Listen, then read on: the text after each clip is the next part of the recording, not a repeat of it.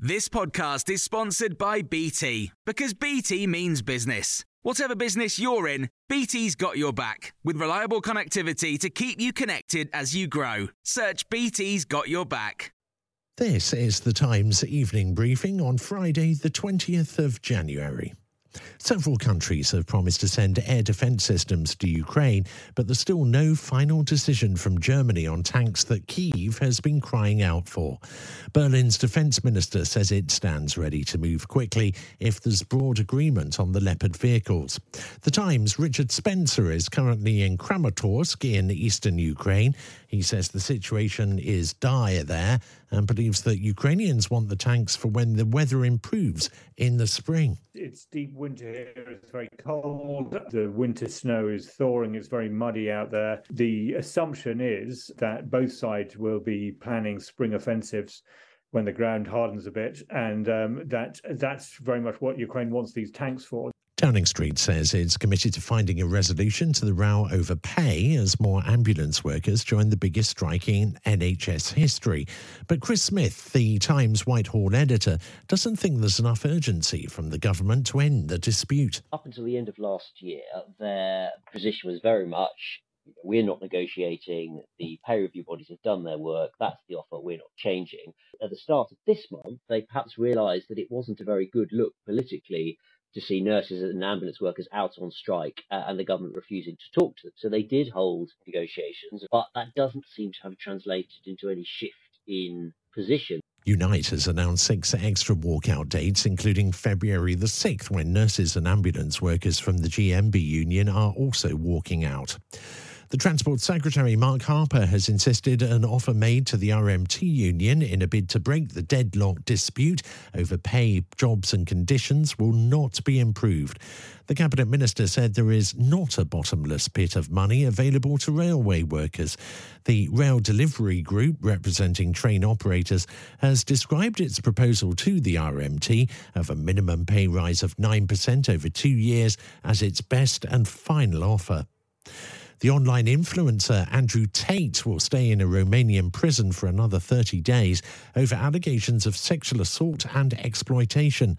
Times Radio Charlotte Fisher has more. Tate, his brother Tristan, and two Romanian women were all arrested back at the end of December. They were charged with being part of an organised crime group, human trafficking, and rape, which they all deny.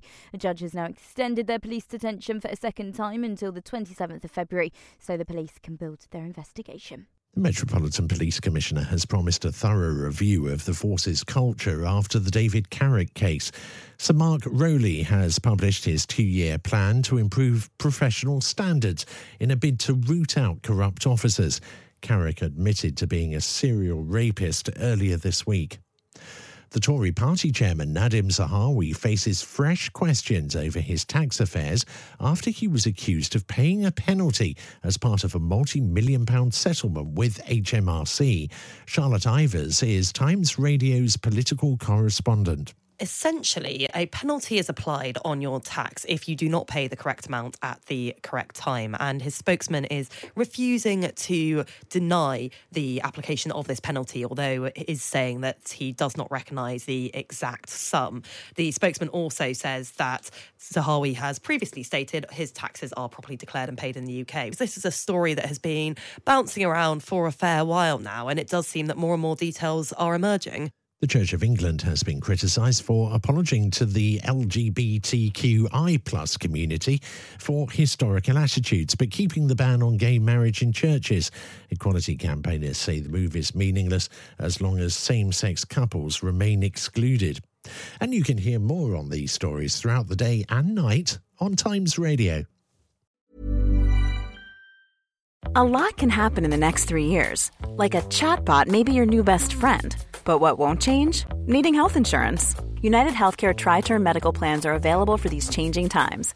Underwritten by Golden Rule Insurance Company, they offer budget friendly, flexible coverage for people who are in between jobs or missed open enrollment. The plans last nearly three years in some states, with access to a nationwide network of doctors and hospitals. So, for whatever tomorrow brings, United Healthcare Tri Term Medical Plans may be for you. Learn more at uh1.com. Hey, it's Paige DeSorbo from Giggly Squad. High quality fashion without the price tag? Say hello to Quince.